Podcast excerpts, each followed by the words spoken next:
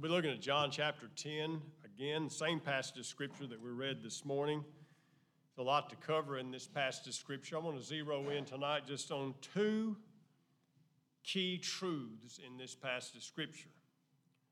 Both of these truths are beautiful in and of themselves. They stand alone as being beautiful uh, just in and of themselves, by themselves.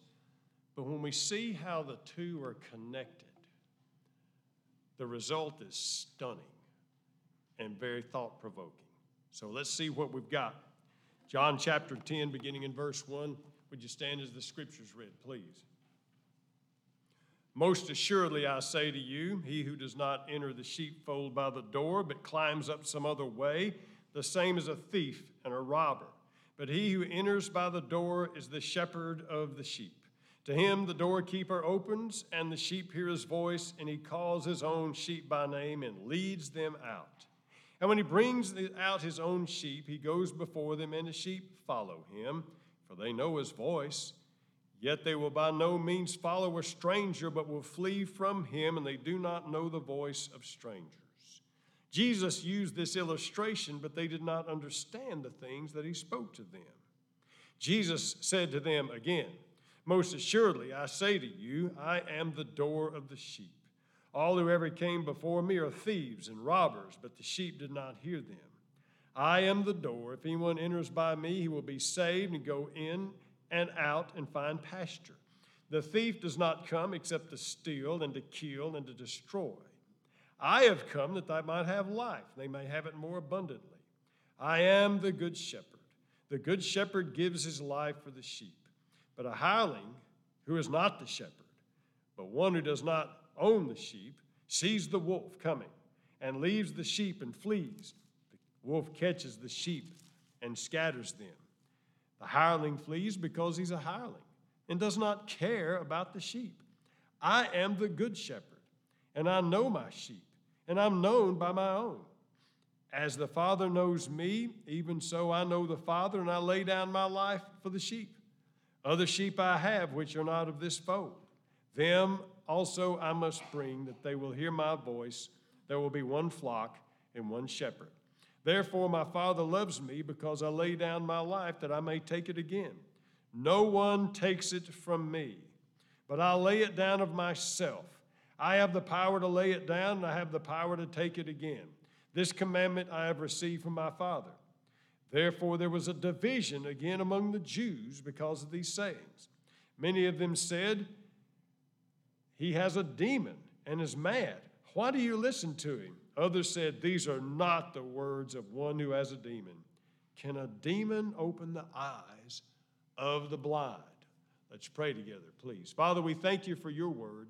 We thank you, Father, for taking care of all of us to bring us to your house and for teaching us about Jesus teaching about his plan and our place in his plan. In Jesus' name we pray. Amen. You may be seated. Now, we touched on this this morning. Some of this might be repetitious, but I want to expound on it because there's a reason as we, as we wrap everything up. First of all, we want to look at the intensity of the shepherd's search for the sheep.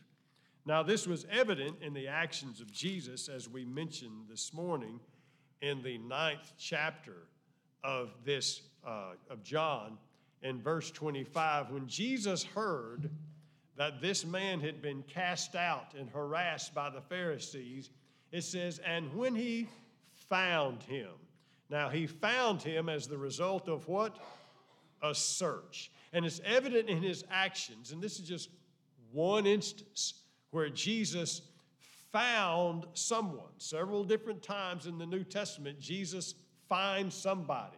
It doesn't say he just encountered them, that meant he was looking for them. So we know by the actions of Jesus, he was very intentional in his search. But also, the intensity of the search is expressed in his own words. Turn back to the book of Luke, two passages of scripture. First of all, chapter 15, Luke chapter 15.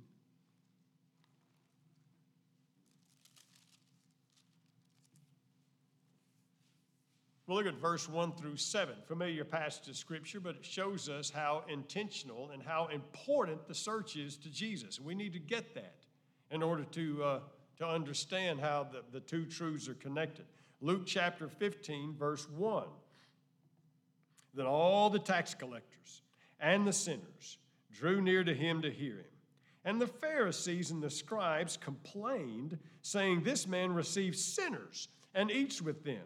So he spoke this parable to them, saying, What man of you, having a hundred sheep, if he loses one of them, does not leave the ninety and nine in the wilderness and go after the one which is lost until he finds it?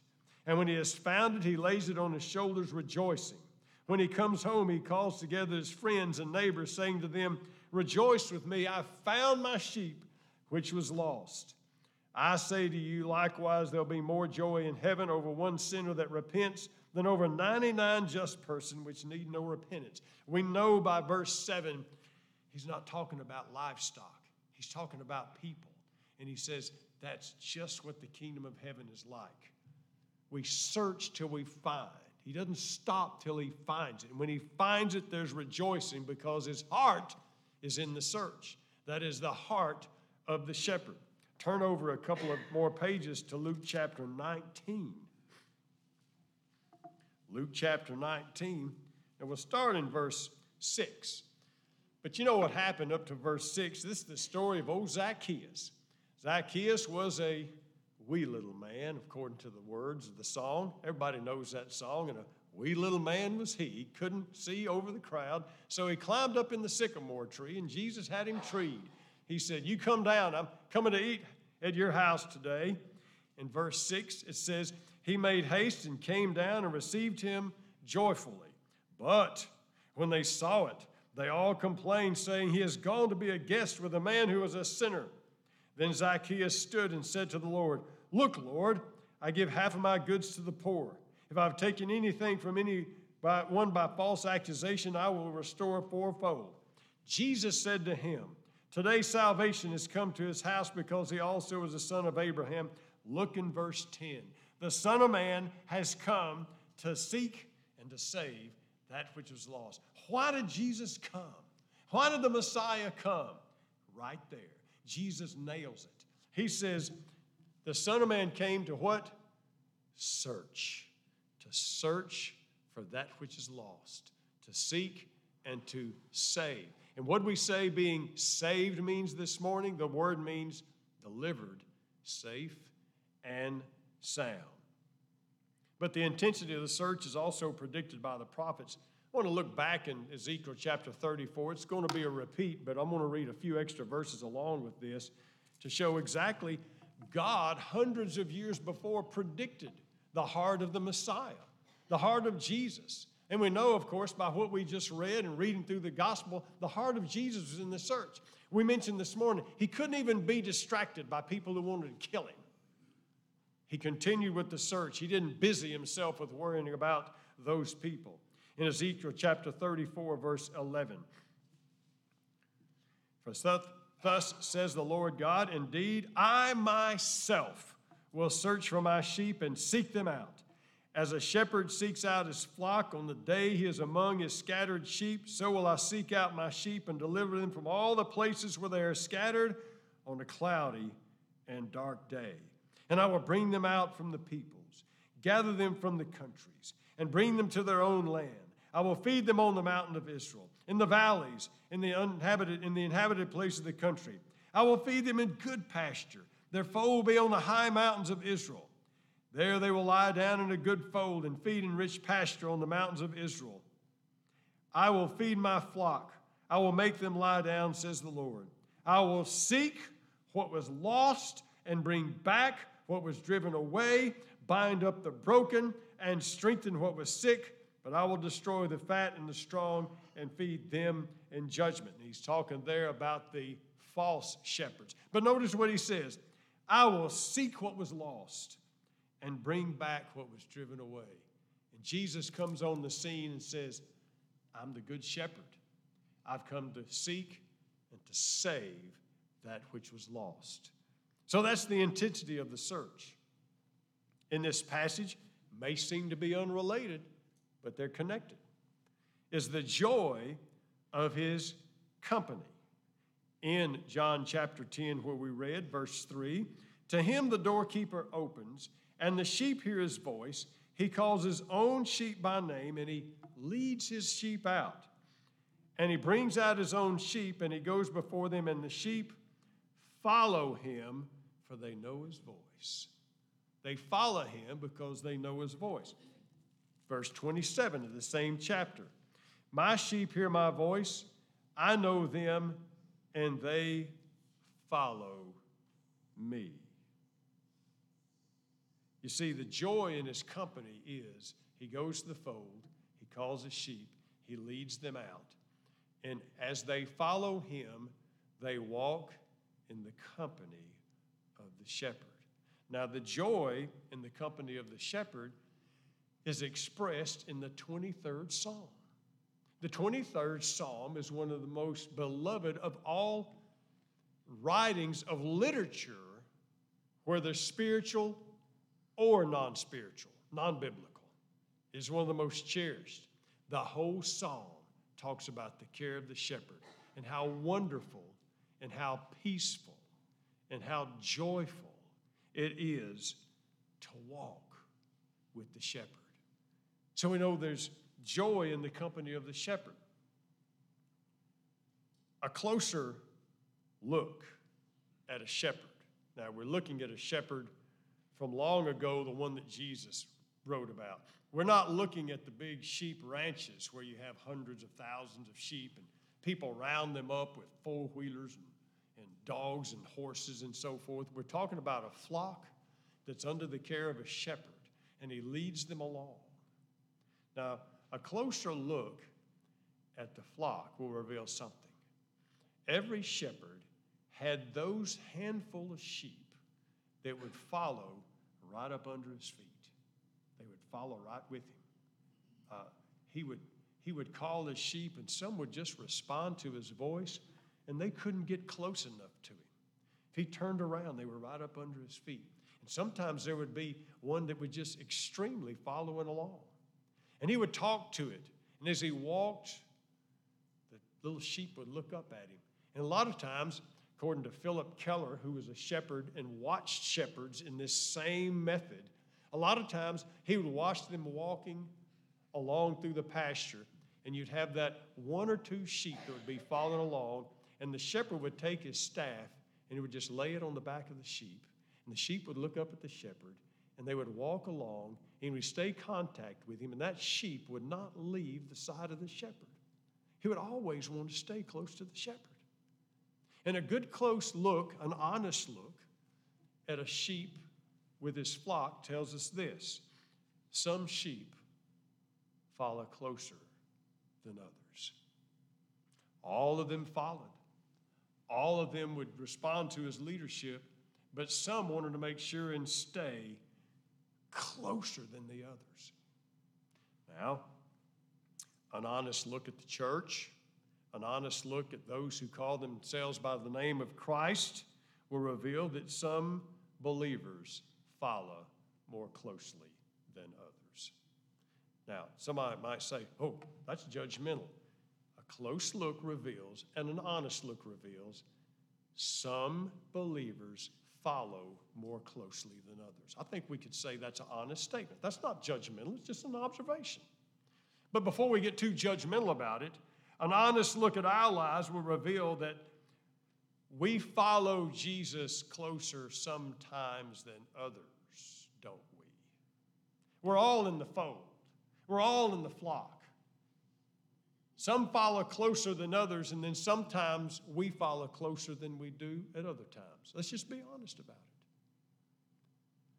But we know this there's nothing that can replace the joy and security and comfort than following as close as possible to the shepherd. And I think we all know when we're not following as close as we should, it's not as good, is it? It's not as good. You know the sheep we want to be? The sheep we want to be is that one that's walking right up there by the shepherd, looking up at the shepherd. Shepherd every now and then gives him a little tap, kind of lets him know he's thinking about him and loves all over him. That's the sheep we need to be. That's the sheep we can be. Here's the connection. I told you it's important. These two truths stand alone and are very beautiful. The connection into two is this a rural shepherd, we're talking about the shepherds in Jesus' day, would search for those sheep that weren't following closely enough. You know, the shepherd could say, Well, get on with your bad self. If you're not going to follow me, just go on. Get lost if you need to. You're not going to follow. You're not going to follow behind me. You're not going to listen to what I have to say. Just, you deserve anything you get. That's not what the good shepherd does, does it? Aren't we glad he doesn't treat us that way? But see, the sheep that want to ignore him, the sheep that want to follow way off out there and they're getting on the fringe, oh, he's not happy with that. So he wants to search for them, he wants to bring them closer.